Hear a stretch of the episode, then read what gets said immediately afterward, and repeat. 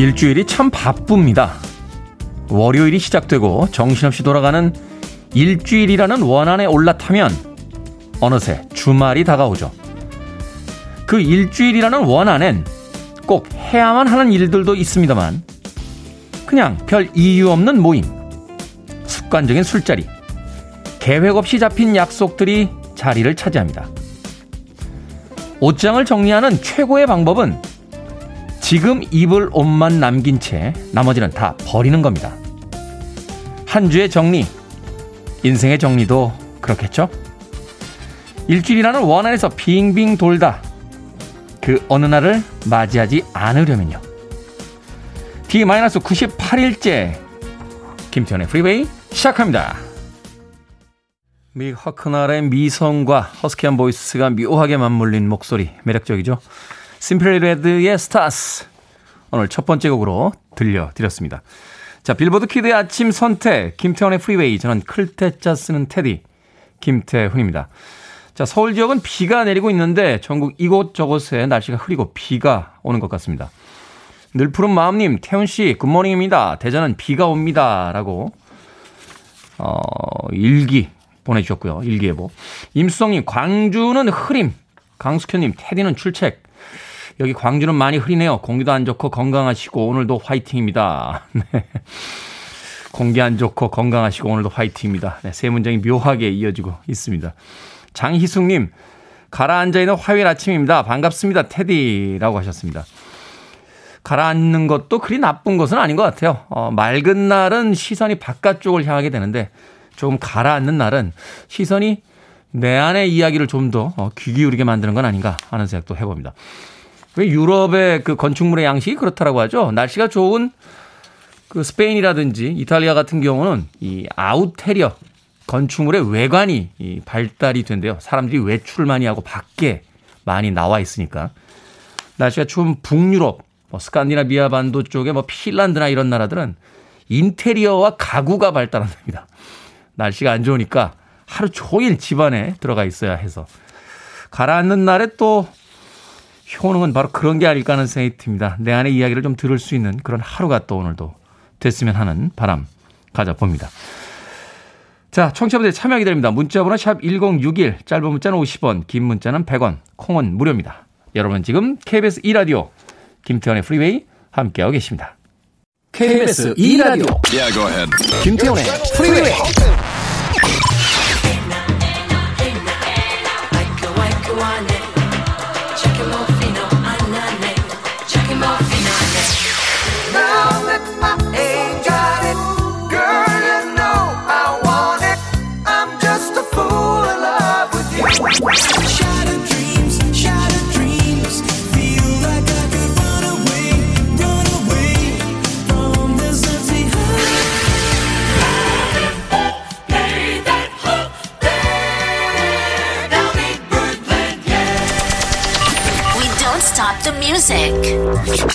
텍사스의 Say What You Want 듣고 오셨습니다. 외국의 이 팀명들 볼 때마다 참 재미있는 건, 어, 그 지역의 이름을 사용한다는 거예요. 그렇죠. 우리나라 밴드들 중에서 지역 이름을 밴드명으로 쓰는 팀들이 있나요? 물론 이제 수사로서 쓰는 경우는 가끔 있습니다. 뭐, 서울 패밀리다. 그죠? 뭐, 서울 시스터즈. 뭐, 이렇게 이름, 지명을 이제 사용을 하는 팀은 있습니다만, 그냥 서울, 부산, 네. 팀명을 한국 이렇게 쓰는 팀은 없잖아요.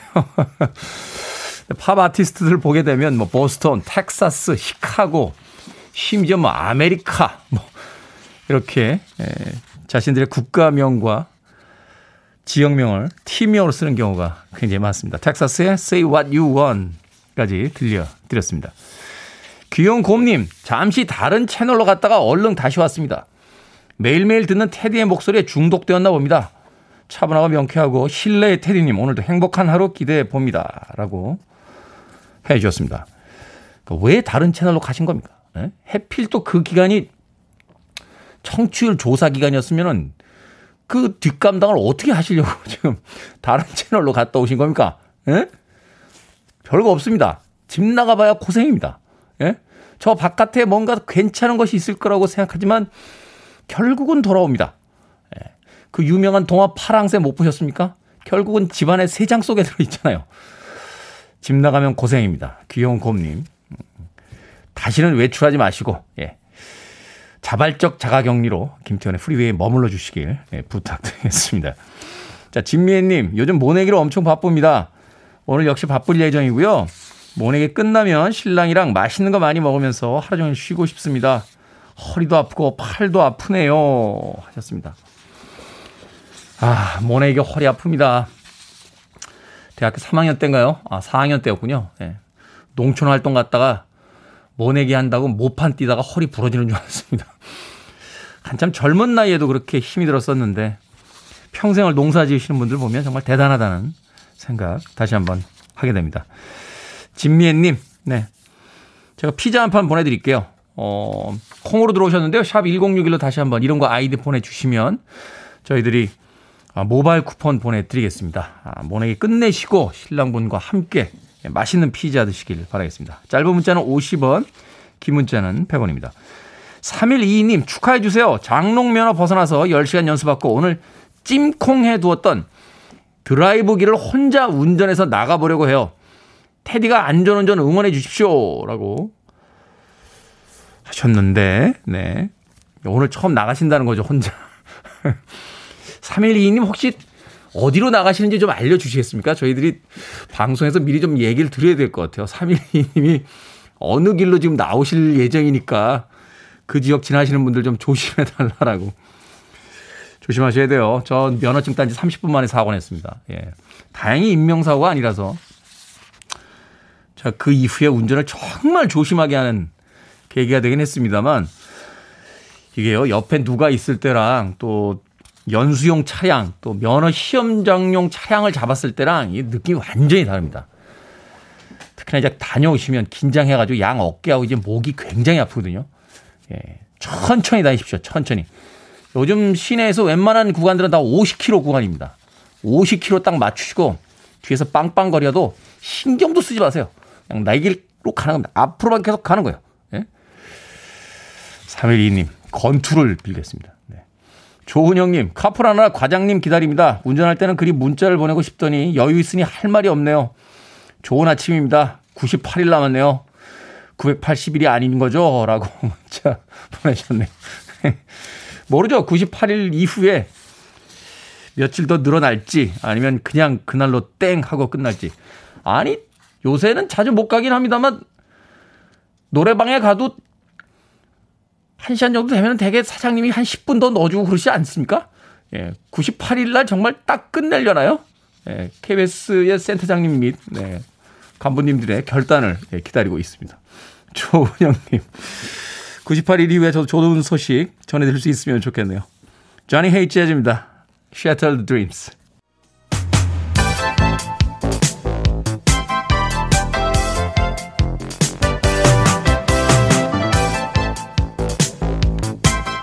이 시간 뉴스를 깔끔하게 정리해드립니다. 뉴스 브리핑 최영일 시사평론가와 함께합니다. 안녕하세요. 안녕하세요.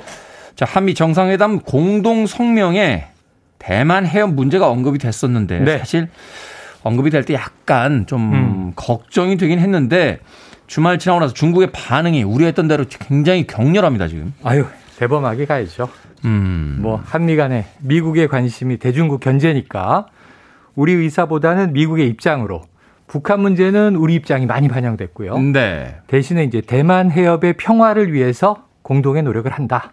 요 정도가 들어간 거예요. 음. 근데 어제 이제 주한 중국 대사도 아쉽다 이런 표현을 썼고요.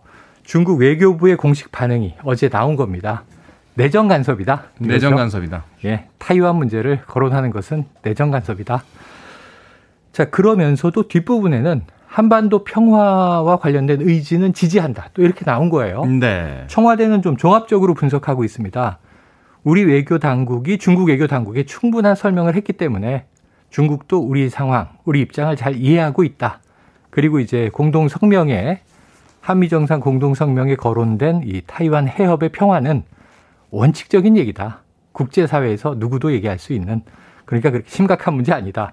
우리 정부 이제 이런 입장으로 일관하고 있고 또 주어가 없지 않았냐 우리가 네. 중국이라는 단어를 거론하지 않았냐 네네네 이렇게 이야기를 하고 있죠 지금. 근데 어제 이제 중국 대사는 중국이라는 말은 없었지만 중국을 겨냥했다는 것은 다 알 수 있지 않느냐. 누가 봐도 중국 아니냐. 아쉽다. 이렇게 이제 표현이 된 거고요. 복잡합니다. 하지만 또 어떤 게 있냐면 미일 정상회담 때 4월 16일이었습니다. 스가 총리가 미국에 갔었죠. 네. 그때는 훨씬 엄중하게 얘기가 나왔어요. 그러니까 미일 정상회담에 비하면 한미 정상회담에서 중국 관련 언급은 상당히 톤 다운 됐다. 음. 비교해 보라 이런 거고요. 사실 그렇습니다. 왜냐하면 일본은 쿼드 가입 국가거든요. 근데 이번에 우리가 가면 쿼드 가입을 요청하지 않겠는가 했는데 이례적으로 이 미국 NSC의 그 동아시아 태평양 조정관이 커트 캠벨이라는 인물이 쿼드는 사를 의미하는데 네. 미국, 일본, 인도, 호주 지금 네 개 국가가 완성돼 있다. 이름까지 바꿔가면서 확대할 용의가 없다 이렇게 밝혔어요. 네. 쿼드 얘기는 안 나왔습니다. 그러니까 중국이 걱정하는 것보다는 사실은 한미 정상회담은 좀 순한 순한 맛으로 나왔어요. 그래서 이제 내정 간섭은 반발했지만 내심 크게 우려하고 있지는 않을 것이다. 이게 우리 정부 입장이에요. 음. 앞으로 좀 지켜봐야 되는데 우리 입장에서 더 중요한 건 이제 북한 관련 이야기가 많이 나왔기 때문에 지금 북한이 침묵하고 있는데 북한은 어떤 반응을 낼 것인가. 근데 이제 중국이 입장을 내면 중국과 좀 이제 친분 관계가 더 두터운 북한도 뭔가 입장을 낼 가능성이 있어서 어, 지금 통일부와 청와대는 북한의 입을 바라보고 있습니다. 그렇군요. 뭐 중국도 지금 뭐 의례적인 어떤 그 성명을 내고 있긴 하지만 네. 자신들의 예상보다는 뭐 이 정도면 선방했다 하는 쪽의 네. 평가가 있을 거다. 하지만 또 중국의 앞으로의 반응도 지켜봐야 되겠죠. 그런데요, 이 한미 정상회담에 관한 언론 보도를 보면 음. 일부 중요한 성과들이 많이 다뤄지지 않더라고요. 이 김용민 네네. 더불어민주당 의원인가요? 한미 정상회담의 성과를 훼손하려는 보도가 존재했다. 라고 비판을 하게 되는데 현재 언론의 보도 형태 어떻게 보고 있습니까? 모든 언론 보도의 행태는 아닐 거고요. 일부 네. 언론 보도의 행태는 좀 분명히 문제가 있어 보입니다. 왜냐하면 전반적으로는 이제 문재인 대통령은 자평하기를 최고의 순방, 최고의 회담이었다. 근데 뭐 이건 이제 대통령의 자평이라고 치더라도 이 우리나라 국내 외교가 외교 전문가들의 대체로의 중론은 어 괜찮았다. 기대보다 잘했는데 이런 느낌이에요. 네. 선방했다부터 훌륭했다까지 이제 입장은 갈립니다. 이 야당도 처음에는 이 기조가 나쁘지 않았어요. 어, 환영한다. 그리고 절반의 성공. 이렇게 얘기했지만 기대에는 못 미쳤지만 성공 쪽에 방점을 뒀는데 야당의 논조가 매일매일 이제 나쁜 쪽으로 갔거든요. 이렇게 됩니다. 44조 원 퍼주고 55만 명분 백신밖에 못 가져오나 이런 거예요. 음. 왜냐하면은 우리 군 장병들에 대해서 이 바이든 대통령은 예정에 없던 깜짝 선물이라고 이제 우리 대통령이 표현을 했는데 55만 명분 백신 주겠다. 우리 미군하고 함께 작전을 수행하지 않느냐. 근데 이걸 이제 뭐 특혜처럼 줬는데 깜짝 선물인데 우리는 이제 4개 4대 기업이 가서 미국의 반도체 배터리 분야에 44조 원을 투자하기로 했잖아요. 네. 굉장히 큰 거죠. 그러니까 엄청난 선물을 주고 조그만 선물 받아왔다 이런 비판들이 있는데 여기 뭐가 빠져 있냐면 어제도 설, 명을 드렸지만 한미 백신 파트너십이라는 게 훨씬 큰 거죠. 음. 앞으로 한국을 글로벌 허브로 단기간이 아니라 이제 이 장기적으로 백신을 만들어내는 아시아의 허브 국가가 되게 하겠다. 미국에 이제 여러 가지 협력을 주겠다라는 건데 정부 간 협력과 이제 기업 간 MOU들이 네 개가 체결이 됐어요. 모더나사와 우리나라의 보건연구원이 또 mRNA 백신에 대해서 공동 연구 개발하기로 했어요. 근데 이런 걸 다 떼고 숫자만 비교하니까 음. 44조 주고 55만 개밖에 못 얻어왔느냐. 이건 굉장히 좀 평가절하를 위한 기사 비교예요. 그러니까 어떻게 편집하느냐에 따라서 이게 어, 이해가 완전히 달라지는 거죠. 네. 네. 그러니까 이런 내용들이 굉장히 많아요. 근데 오히려 이 미국 외신과 일본 외신을 보시면 일본이 지금 난리예요. 4월 16일 스가 총리 방문 때와 문재인 대통령 방문 때 그때는 뭐 어쩔 수 없이 마스크 쓰고 회담했고 네. 2미터 거리를 뒀고 오찬 점심에 햄버거가 나왔는데 스가 총리는 손도 안 댔고 근데 우리는 가깝게 회담을 했고 마스크 벗고 했고 오찬에는 이제 크랩 케이크가 나왔고 문재인 대통령이 식성까지 고려했다 그러니까 굉장히 스가 총리에 비하면 문 대통령이 대우를 받은 분위기거든요. 네. 그래서 일본의 헤드라인은 뭐냐면 점심 식사마저도 졌다. 일본이 이런 표현이 나와요. 네. 그러니까 일본은 지금 이번 문 대통령 한미 정상회담을 놓고 스가 총리를 막 때리고 있는 상황인데 그렇죠. 우리나라는 또 이제 역으로 이 굉장히 홀대당했다. 결례당했다. 심지어는 그 이 정말 참전 용사에게 명예훈장 수여하는 자리에서 두 대통령이 무릎을 꿇은 이제 감동적인 장면까지 연출이 됐는데 이때 문 대통령이 의전을 기다리면서 잠깐 혼자 서 있는 장면이 있어요. 그걸 캡처해서 이럴 이러려고 이런 모습 보이려고 또 갔나. 쯔쯔 유유. 이건 좀 굉장히 악의적인 편집에 의한 왜곡 보도다. 이런 것도 짚을 필요는 있어 보입니다. 보도하실 때 이런 생각 한 번쯤 하셔야 될 것 같아요. 음. 지금 19세기, 20세기 아니거든요. 어, 네. 어, 모두가 다 휴대폰을 통해서 영어도 다 잘하는 우리 국민들이 네. 해외 기사들도 다 검색을 하고 있는 시대입니다. 또 비판을 해도 각자의 판단이 있으니까. 그러니까요. 국민들에게 맡겨야지 네. 뭐이 엉터리 계몽은 의미 없다. 좀 보도의 공정성이 있었으면 좋겠습니다. 네. 자, 안타까운 산재 사망 사고가 계속해서 이어지고 있습니다. 이거 언제쯤? 아, 이게 요원한데 안 멈추게 될 것 같은 불안한 아... 느낌이 어제가 구의역 김군 사고 5주기입니다. 네. 굉장히 오래된 것 같지만 5년밖에 안 됐고요. 그 사이에 태안 화력 발전의 고 김용균 노동자 사망 산재 사건도 있었고요.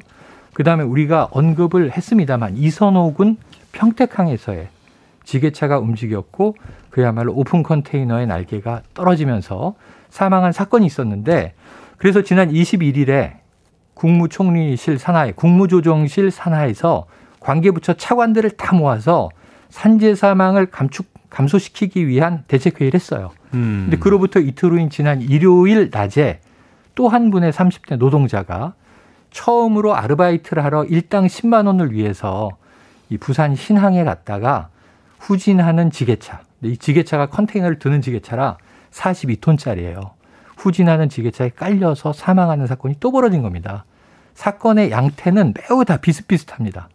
근데 왜 그러면 안전관리자, 신호수가 여기 없었느냐?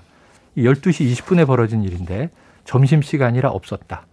그러면 작업을 하지 말아야죠. 점심시간이라 안전관리자가 없으면 작업도 멈춰야 되는데 작업은 하고 안전관리자는 없고 지금 이분은 안타깝게 자기 일을 마치고 퇴근하려고 하역장을 걸어가다가 지게차에 깔렸는데 지게차는 왜 사람을 못 봤고 사람은 왜 지게차를 못 봤을까? 여기가 굉장히 시끄러운 공간이라 소음 때문에 시각으로 보지 않으면 정말 지근거리에 뭐, 뭐가 와도 모를 수 있다는 거예요.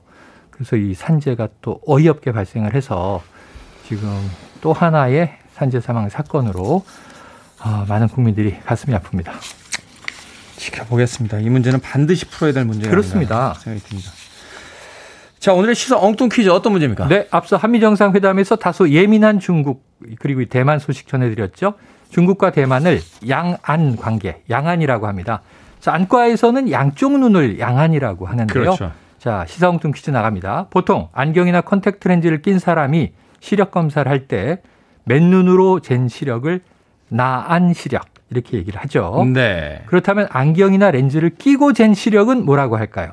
1번 투시력, 2번 동체 시력, 3번 교정 시력, 4번 눈꼴 시력. 자, 정답 아시는 분들 보내주시면 됩니다. 재미난 오답 포함해서 총 10분에게 불고기 버거 세트 보내드립니다. 중국과 대만을 양안이라고 하죠. 안과에서는 양쪽 눈을 양안이라고 하는데 여기서 시사 엉뚱 퀴즈. 보통 안경이나 컨택트 렌즈를 낀 사람이 시력 검사를 할때 안경이나 렌즈를 끼고 잰 시력을 무엇이라고 할까요? 1번 투시력, 2번 동체 시력, 3번 교정 시력, 4번 눈꼴 시력.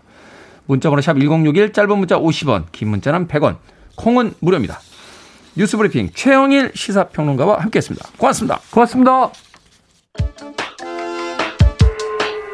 피터 가브리엘입니다. Shock the Money.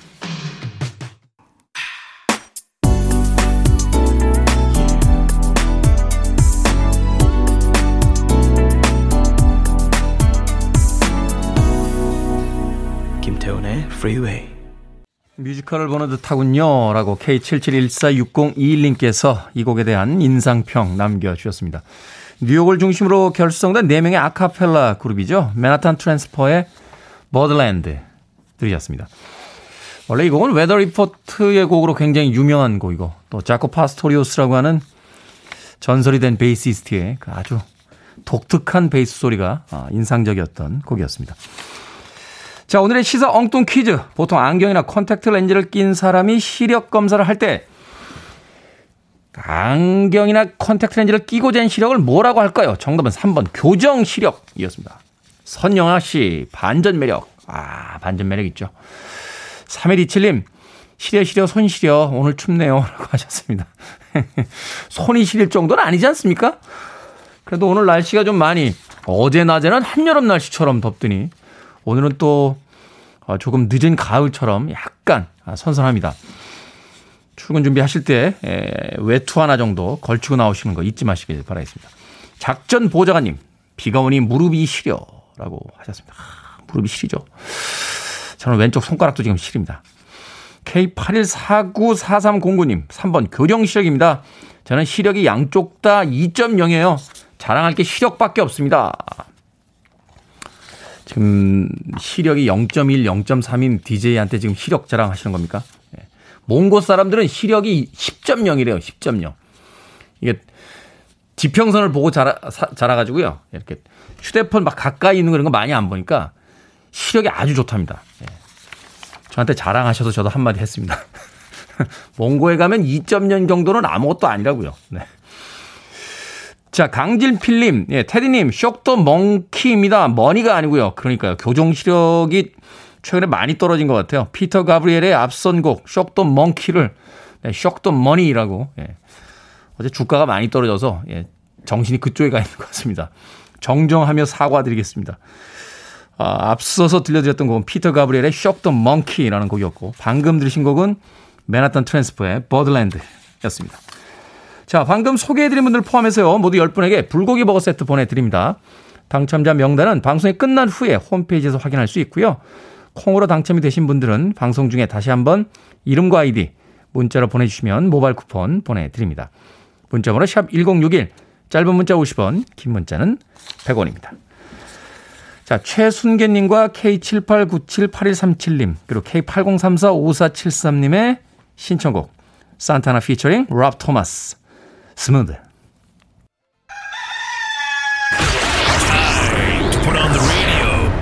김태훈의 프리웨이 오케이, hit it!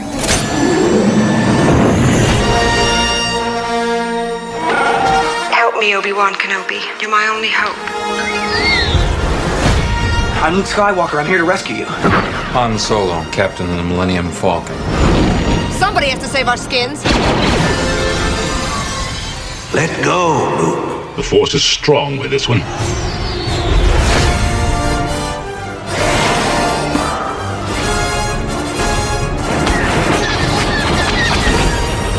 I got him! Great kid! Don't get cocky! I don't know what all this trouble is about, but I'm sure it must be your fault.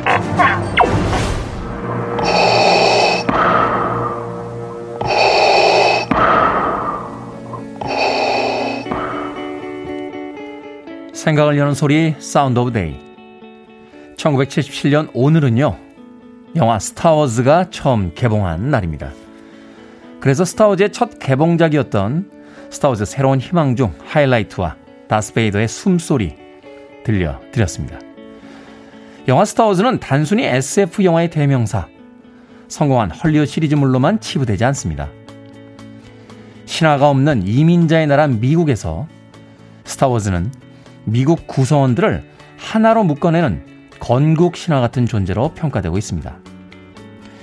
물론 요즘은 스타워즈의 팬덤 현상을 미국 바깥에서도 발견할 수 있습니다만, 그럼에도 미국인들에게 스타워즈의 스토리는 그 어떤 문화보다도 강력합니다.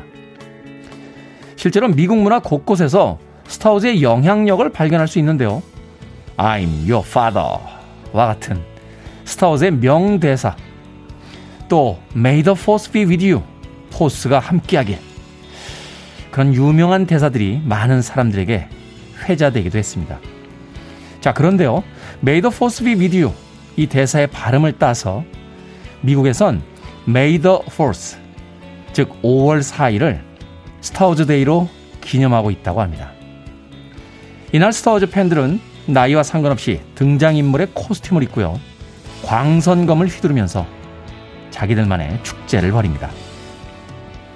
단순히 영화 관람에서 그치지 않고 적극적으로 컨텐츠를 즐기면서 확장시키는 덕에 팬들의 삶도 더 풍요로워지지 않을까 하는 생각이 드는군요. 문득 프리웨이도 그런 컨텐츠가 되었으면 하는 상상을 해봅니다. 매일 아침 나누는 대화와 생각으로 인생을 더욱 풍요롭게 만들고요. 보다 넓은 시야로 세상을 만나고 청취자들끼리 서로를 격려하며 세대를 이어서 청취하는 그런 방송 말이죠. 그때까지 저와 청취자 여러분 모두 May the Force be with you입니다.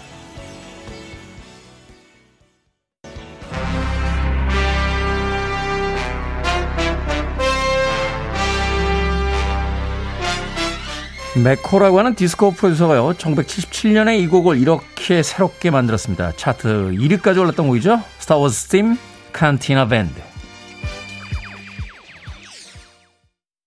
You're listening to one of the best radio stations around. You're listening to 김태훈의 Freeway.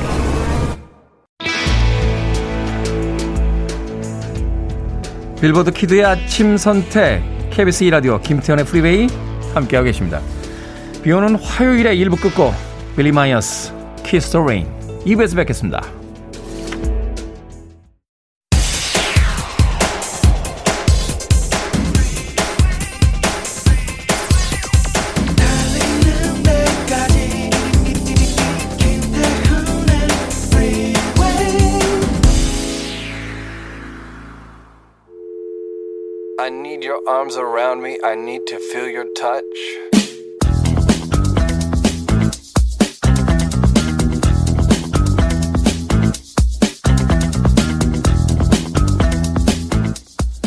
피트니스 센터 전단지.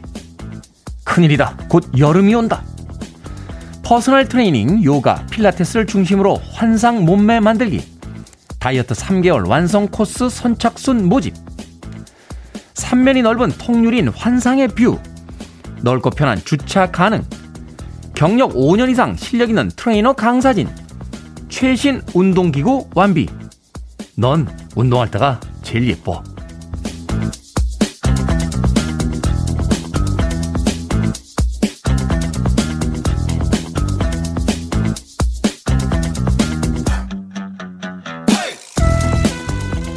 뭐든 읽어주는 남자. 오늘은 피트니스 센터의 전단지를 읽어드렸습니다.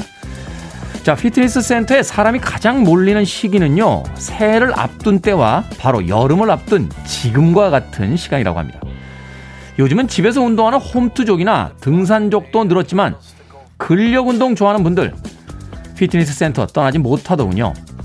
실내 체육 시설 집합 금지가 내렸을 땐 약수터 근처 운동기구마다 운동인들이 모이기도 했는데요. KF94 마스크를 낀 채로 유산소 운동은 기본이고요. 들어올릴 쇠붙이만 있으면 어디든 달려가는 노력이 정말 존경스럽습니다. 그런데 저쪽에선 넌 먹을 때가 제일 예쁘다며 먹방에 쿡방에 온통 음식 얘기하느라 바쁘고 이쪽에선 운동을 해야 한다고 부르짖으니 도대체 저흰 어느 장단에 장단을 맞춰야 할까요? 돈 내고 먹고 돈 내고 운동하는 거 이거야말로 창과 방패 끊임없는 싸움 아닙니까? 헬스클럽에서의 운동 장면을 뮤직비디오로 만들어냈던 올리비아 뉴튼 존의 Physical 들으셨습니다. 이 곡의 뮤직비디오가 처음 어, 대중에게 공개됐을 때 예, 굉장한 충격을 받았어요. 바티칸인가요?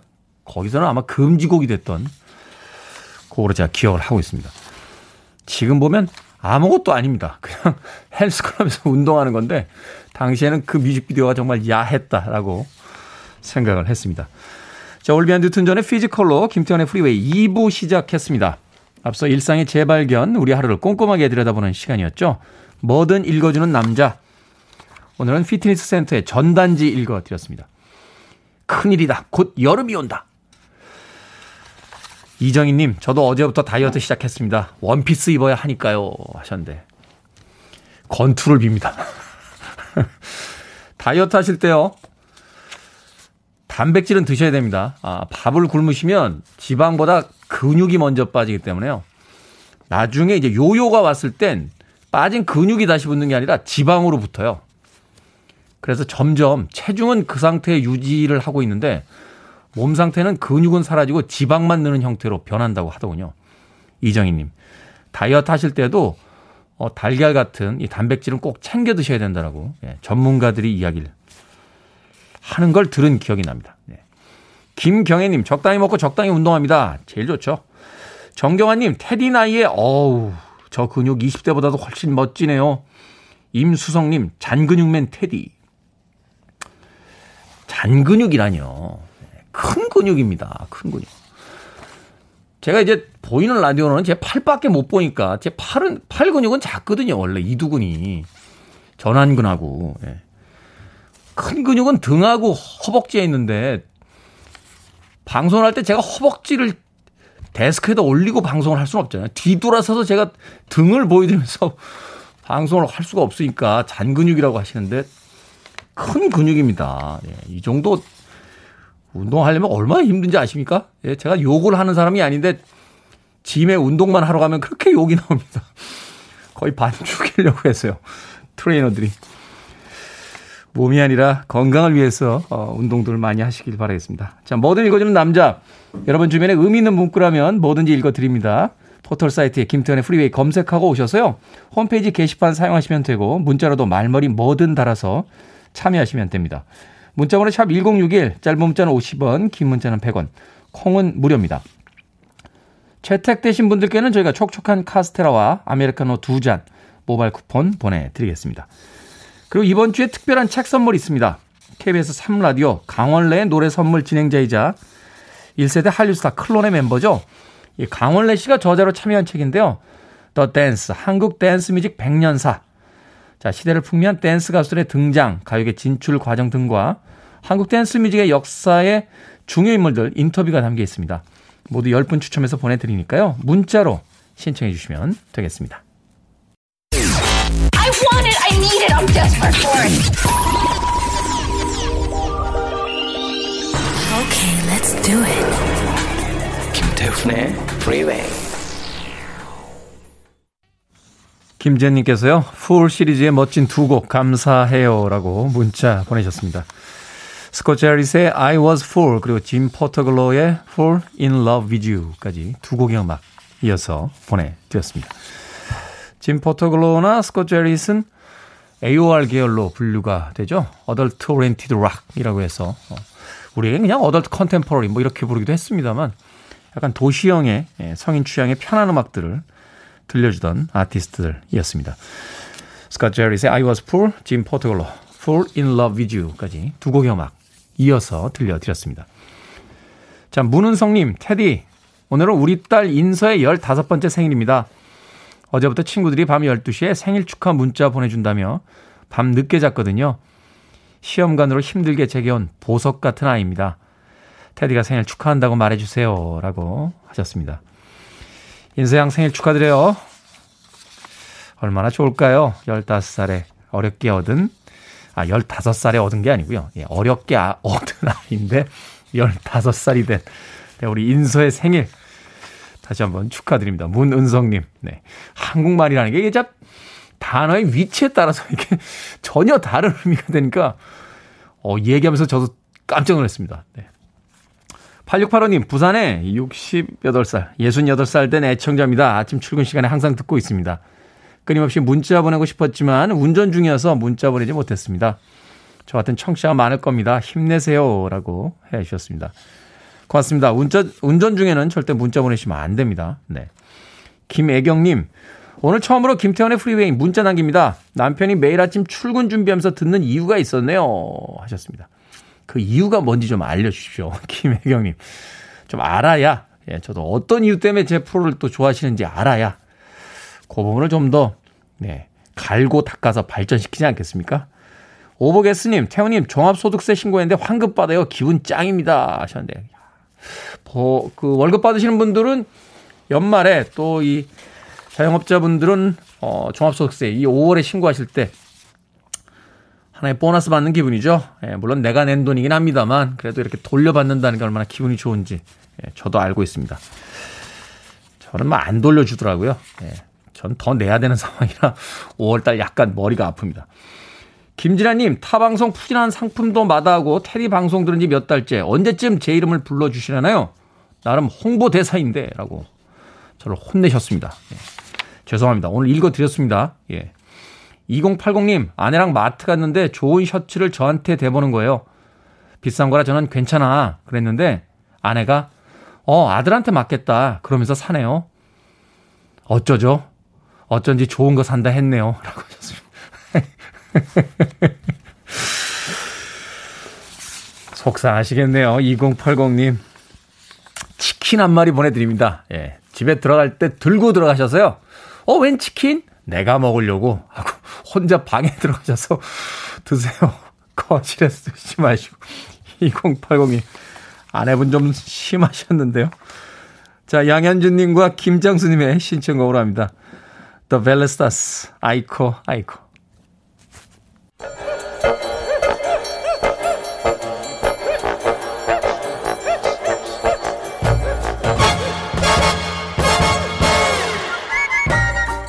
온라인 세상 속 촌철살인 해학과 위트가 돋보이는 댓글들을 골라봤습니다.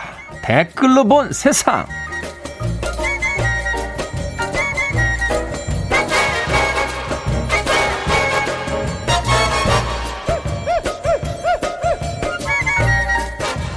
첫 번째 댓글로 본 세상. 중국에 사는 한 남성이요. 만성 질환을 앓는 아들을 위해 뱀수를 담궜습니다. 살아있는 독사 3마리를 구해 숙성시켰는데요. 1년이 지나서 마시려고 뚜껑을 열었는데 독사들이 산채로 튀어나와 남성을 물었다는군요. 다행히 목숨은 건졌답니다. 여기에 달린 댓글들입니다. 젠틀님, 저는요, 아들이 몰래 먹고 새로 태어났다는데 한 표 던집니다. 레드 팬더님, 아니, 올드보이의 최민식은 만두라도 먹었지. 얼마나 열받았을까요? 먹을 것도 안 주고. 방사능에 오염된 거미에 물리면 스파이메, 스파이더맨이 되던데. 이분은 1년이나 술독에 빠졌던 독사에 물렸으니까. 야, 이제 술로는 당해낼 수 없는 뭐 스네이크맨 이런 거 되는 겁니까? 아줌마, 여기 소주 10병 더 주세요. 오늘은 안 취한다, 야.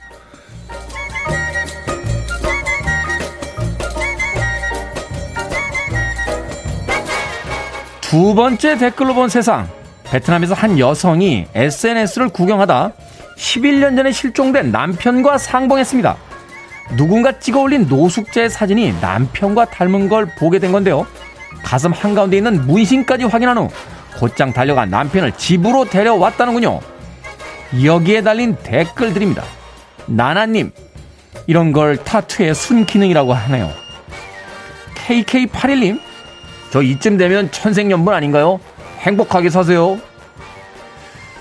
근데요, 사진에 찍힌 남편분 표정이 뭔가 영 찜찜해요. 내 생각엔 이게 실종 아니야. 가출이야. 가출인데 잡혀간 거야. 자연인 꿈꾸다가 또 잡혀갔네.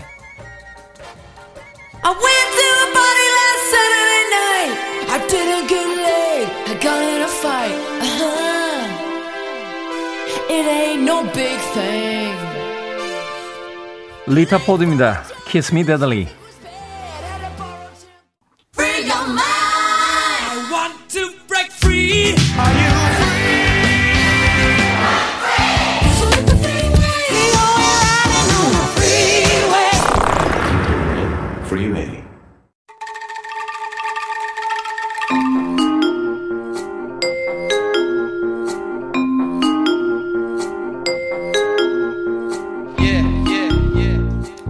김태훈의 프리웨이 제목만 슬쩍 보고 들은 뉴스에 숨겨진 팩트를 끝까지 파헤쳐봅니다. hidden 뉴스 fact checker 뉴스톱 김준일 대표와 함께합니다. 안녕하세요. 예, 안녕하세요.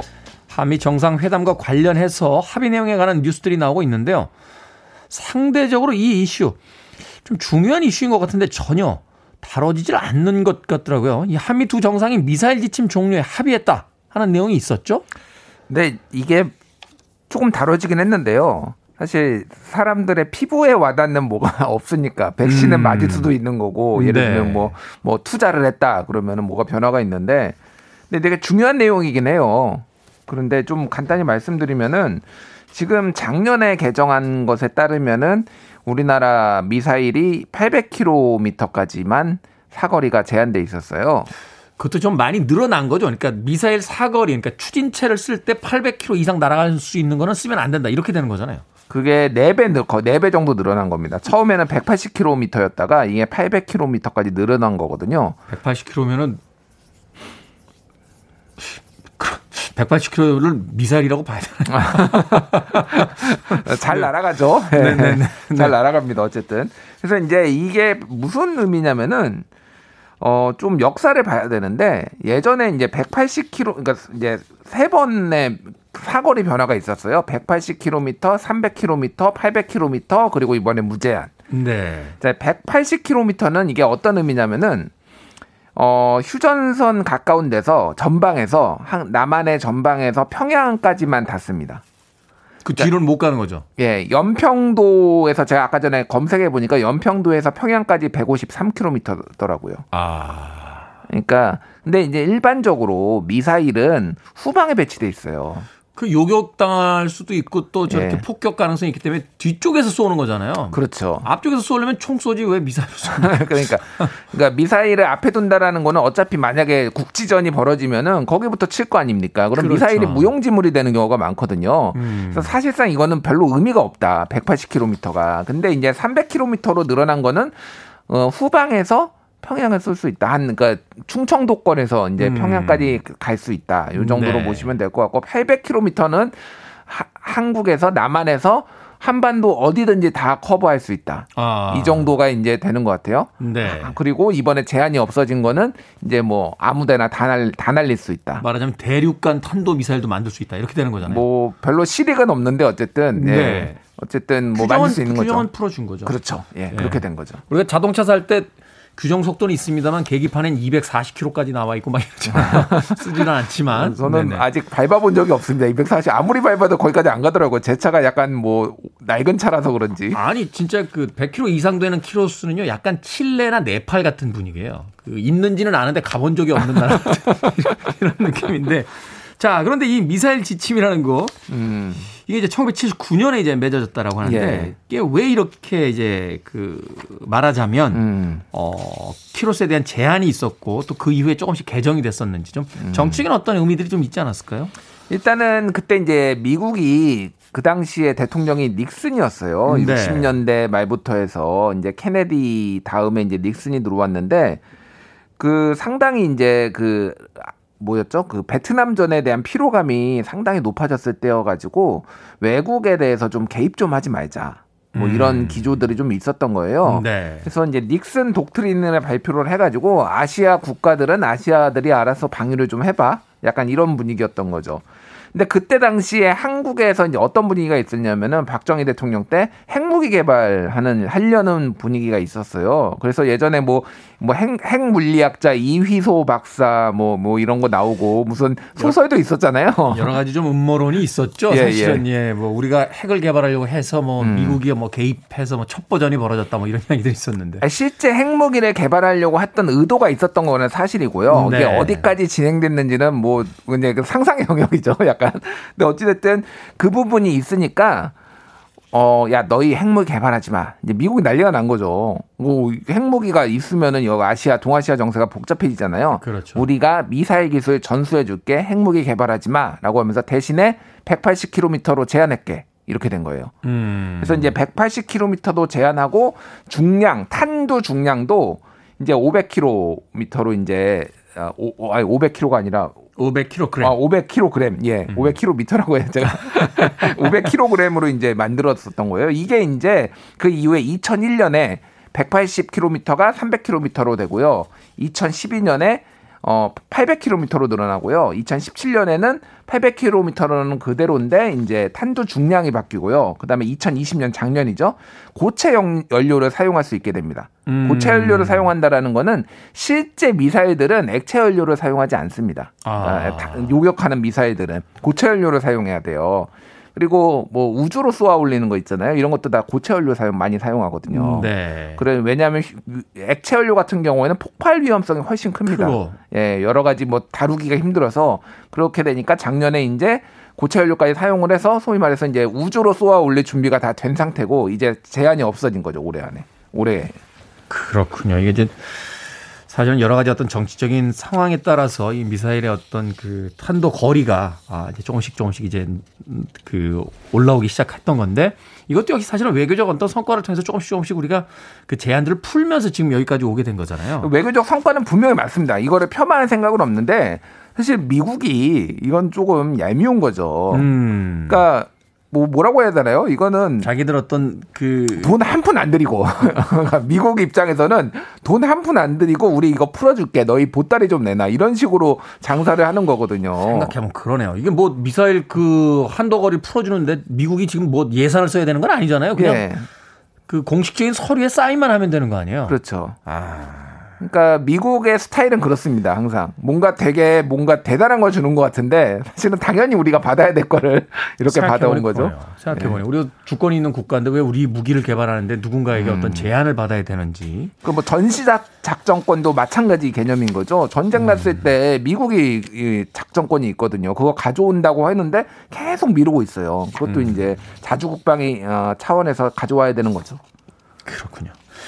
자, 그렇다면 어, 이번 정권 들어서 이제 두 차례 더 개정을 했고요. 이번 정상회담에서 이제 최종적으로 지침을 종료한 건데 앞선 이제 개정은 어떤 내용이었고 또 어떤 의미였는지 좀 보면 이번에 이제 완전 그 지침을 종료한 것에 대한 의미를 좀 유추해 볼 수 있을 것 같은데요. 예, 아까 전에 말씀드렸지만 2017년에 트럼프 대통령이 왔을 때 방한한 자리에서 미사일 사거리는 800km 유지하는 대신 탄두 중량이 사라져서 무게를 마음껏 늘릴 수가 있는 거예요. 네. 일반적으로 이제 탄두 중량이 사라진다고 하는 거는 여기에 뭐 무기 그러니까 뭐 폭탄 폭탄에 많이 실을 수가 있는 거죠. 그렇죠. 파, 괴력이 커지는 거죠. 파괴력이 커지는 거예요. 음. 다만 이제 이게 이게 머리가 커지면은 바디도 커져야 됩니다. 이게 비례 비례가 안 맞으면 약간 실어야 되는 중량이 늘었으니까 트럭도 톤수가 이제 1톤 뭐 트럭에서 2.5톤 트럭 뭐 이렇게 커져야 돼. 추진력이 커져야 되죠. 추진력이 커져야 되는 거죠. 2000cc에 3000cc 이런 식으로. 네. 가분수가 되면 안 돼요. 일단은. 네. 그러다 보니까 이제 이게 액체 아까 전에 말씀드렸듯이 액체 연료로는 한계가 있는 거예요. 고체 음. 연료를 써야지만 이게 효율적으로 이제 날아올릴 수가 있어서 2017년에 한번 바꾼 다음에 2020년에 트럼프 대통령 때 또 바꿔달라라고 해서 고체까지 쓸 수 있게 된 거죠. 그래서 이게 의미는 어, 저는 뭐 군사적 자주국방도 상당히 의미가 있는데 이제 한국이 위성들, 군사용 위성들도 이제 마음껏 쏘아 올릴 수 있다. 음. 그게 이게 상당한 의미인 거라고 저는 보고 있어요, 이 부분은. 본격적인 우주 개발도 할 수 있을 음. 가능성은 이제 열렸다. 그렇죠. 이렇게 볼 수 있고 또 하나는 정적 의미로서 우리가 이제 미사일에 관한 한 주권을 찾아왔다. 음. 이렇게 이야기할 수 있을 것 같습니다. 자, 한 곡 노래 듣고 와서 계속해서 미사일 지침 해제 배경 짚어보겠습니다. 앤드류 더글라스인데요. 아, 앤드류 도널즈. 네, 앤드류 도널즈의 음악 중에서 미셸. 네. 발음이 좀 비슷하지 않습니까? 미셸 듣습니다. 앤드류 도널즈의 미셸 들으셨습니다. 미국식으로 미사일을 이렇게 네, 발음하는 사람도 있다라고 그래요. 네. 빌보드 키드의 아침 선택, KBS 2라디오, 김태훈의 프리웨이, 히든뉴스 뉴스톱, 김준일 기자와 함께 이야기 나누고 있습니다. 자, 한미 정상회담에서 1979년 이후에 지속돼 온 미사일 지침이 해제가 됐다 하는 이야기 드렸는데 어떤 내용이고 그 의미는 뭔지 알아보고 있습니다. 자, 그동안 깐깐하게 굴던 미국이 이걸 완전 해제 합의한 이유 분명히 있겠죠. 일단 아까 전에 말씀드렸듯이 돈이 안 됩니다 이게. 음, 돈이 안 된다. 가지고 있어봐야 뭐 이렇게 이자가 붙는 뭐 이런 게 음, 아니니까. 그러니까 돈이 안안 되고 돈이 우리가 풀어줘도 미국 입장에서는 생생내기는 좋고 음. 그런 거예요. 한국에서 이제 이거를 요청한 것을 먼저 요청한 것으로 알려져 있는데 또 한국에서 먼저 요구한 것이 아니다. 또 뭐 이런 얘기도 나오고 있어요. 백악관 아니 청와대 쪽에서는. 사실 이런 건 예. 있을 수 있잖아요. 그 미국이 계속해서 이렇게 그 미사일 사정거리를 제한하면 음. 우리 입장에선 그러면 우리는 제한이 돼 있으니까 니들 미사일 갖다 줘. 뭐 음. 군사무기 더 줘. 뭐 그렇죠. 뭐 이렇게 이제 역딜을 할 수 있는 상황이 벌어지니까. 맞습니다. 그래서 지금 이제 한미 동맹을 좀 더 강화하는 쪽으로 얘기를 하면서 그러니까 분위기가 가면서 중국의 견제를 이제 세게 하려고 하는데 한국도 일정 정도 여기에 참여를 해라 군사적으로 음. 이런 걸로 지금 해석이 되고 있어요. 그래서 이게 북한만을 견제하는 것이 아니라 중국도 견제하는 것이다라는 거예요. 네. 지금 서울에서 베이징까지 한 900km 정도 되거든요. 서울에서 베이징까지 900km 정도. 예, 예. 예. 그러면은 800 물론 이제 뭐 서해상에서 쏘면은 더 이제 닿긴 하겠죠. 근데 어쨌든 이제 베이징이 사정권에 들어오는 거예요. 그 전에는 이제 안 됐다라고 본다라면. 음. 그러면 이제 뭐 중국도 약간의 이제 살짝 긴장? 뭐, 음. 뭐, 뭐, 군사적으로는 비교 안 될 정도로 중국이 강하지만 어쨌든 이제 긴장을 할 수 있는 거고 어찌됐든, 어, 뭐, 말씀하셨듯이 어, 미국의 군사 이 무기들을 조금 더 부담을 군사적 부담을 덜고 비용 부담을 덜면서 한국에 좀 참여하게 한다. 뭐 이런 복합적인 북한 견제, 중국 견제 이런 걸로 다목적으로 지금 활용을 한 것이다 이렇게 봐야 될 것 같아요. 네, 뭐. 거리 제한이 풀렸다고 해서 우리가 베이징에다 미사일 쏠 일은 없을 거고요. 아, 물론 그렇죠. 네. 단순 비교를 또 할 수도 없는 거지만 음. 북한이 사실은 그 대륙간 탄도미사일 자꾸 만들 때 이제 미국 쪽에서 긴장하는 게 그 바로 그런 부분들이었는데 음. 이게 사실 심리적인 어떤 그 효과들도 있겠네요. 중국 반응이 당연히 나왔을 것 같은데. 근데 중국이 이거에 대해서는 아주 뭐 원론적인 얘기만 했습니다. 그래서 그냥 뭐 한반도 문제에 있어서는 일관되고 명확한 입장이다. 그리고 뭐 정치적 해결 프로세스를 추진해야 된다. 이 정도로 한반도 얘기를 했지 뭐 미사일 지침에 대해서 환영한다, 뭐 반대한다 이런 걸 얘기를 안 했어요. 네. 왜냐하면은 다른 나라는 다 제한이 없습니다. 음. 한국만 제한이 있는 건데 여기에서 한국의 제한 풀어지는 거 반대한다 이렇게 하는 게 이상한 거예요. 사실은 그게 이제 화법상 더 이상한. 이상하죠. 어, 그러니까 이거에 대해서는 직접 얘기를 안 하고 다만 어저께 이제 그 외교부 대변인이 남중국해에 대해서 한미 정상들이 언급한 거 그리고 대만 문제 언급한 거에 대해서 좀 네. 강하게 반발하는 정도의 성명으로 이제 끝났죠. 그렇군요. 자, 이제 미사일에만 우리가 국한해서 이야기를 했는데 최근에 가장 한 이슈들은 테슬라의 그 앨런 머스크가 추진하고 있는 이제 스페이스 X 프로젝트부터 시작해서 음. 뭐 영국의 리차드 브랜슨의 뭐 버진 갤럭틱 같은 민간 항공 우주 산업 뭐 이런 것들이 굉장히 화제잖아요. 예. 추진체에 대한 거리 제한이 풀리면 우리도 이제 그런 강력한 어떤 그 우주로 갈 수 있는 추진체를 만들 수 있다는 거 아닌가요? 그렇죠. 그래서 이제 김현종 예전에 안보실 청와대 안보실 2차장 네. 이번에는 뭐 바뀌었 바뀌었는데 지금 그분이 페이스북에 올려놓은 글이 있어요. 이 미사일 지침 완전 해제와 관련해서 뭐라고 했냐면은 일단은 이게 우리의 국방에도 도움이 되지만은 항공 우주 산업에 크게 도움이 될 것이다. 음. 그래서 한국판 뉴제이 정책이 우주까지 확장되는 길이 열린 것이다라고 조금 많이 고평가를 했는데 이런 겁니다, 지금.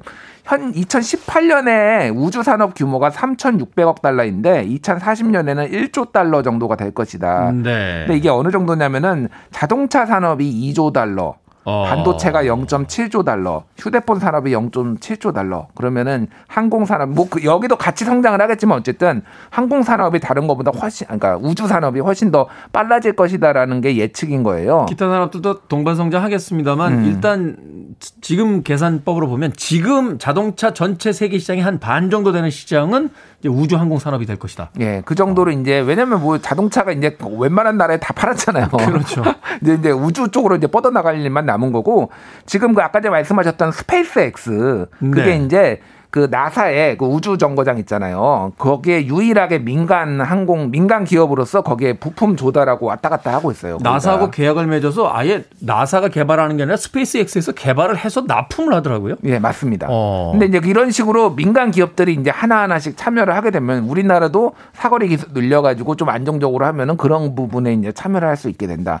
그래서 뭐 뭐 또 그 일론, 일론 머스크가 하려는 게 1만 개의 위성을 연결을 해가지고 위성 통신만으로 전 세계가 또 휴대폰 사용하는 거 뭐 이런 프로젝트도 지금 어, 추진하고 있거든요. 뭐 그런 거에 낀다든지 뭐 여러 가지 이제 사업적으로 오히려 군사적으로도 도움이 되지만 사업적으로 도움이 많이 될 것이다 이렇게 전망이 나오고 있죠. 그렇군요. 반도체와 이제 자동차 강국인데 우주 항공 산업에도 이제 강국으로 올라설 수 있는 그 기반은 일단 마련이 됐다라고 음. 이야기할 수 있을 것 같습니다. 짧게 총평해 주시고 마무리하겠습니다. 어, 받아올 걸 받아왔는데 너무 흥분할 필요는 없다. 다만 좋은 일이다. 라고 말씀을 드리겠습니다. 알겠습니다. 자, 한미 정상회담에서 합의한 미사일 지침 해제에 대해서 알아봤습니다. 김태훈의 프리웨이, 화요일의 히든 뉴스, 뉴스톱 김준일 기자와 함께했습니다. 고맙습니다. 예, 감사합니다.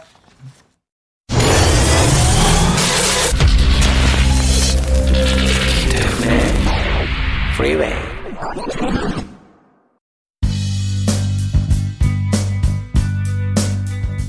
KBS 2라디오 김태훈의 프리웨이 D-98일째 방송 이제 끝곡입니다. 0420님과 문은경님께서 신청해 주신 라디오헤드의 크립입니다. 날이 저기압이면 몸이 무겁게 느껴지죠? 조금 가벼운 마음으로 하루를 보내시길 바라겠습니다. 저는 내일 아침 7시에 돌아옵니다. 고맙습니다.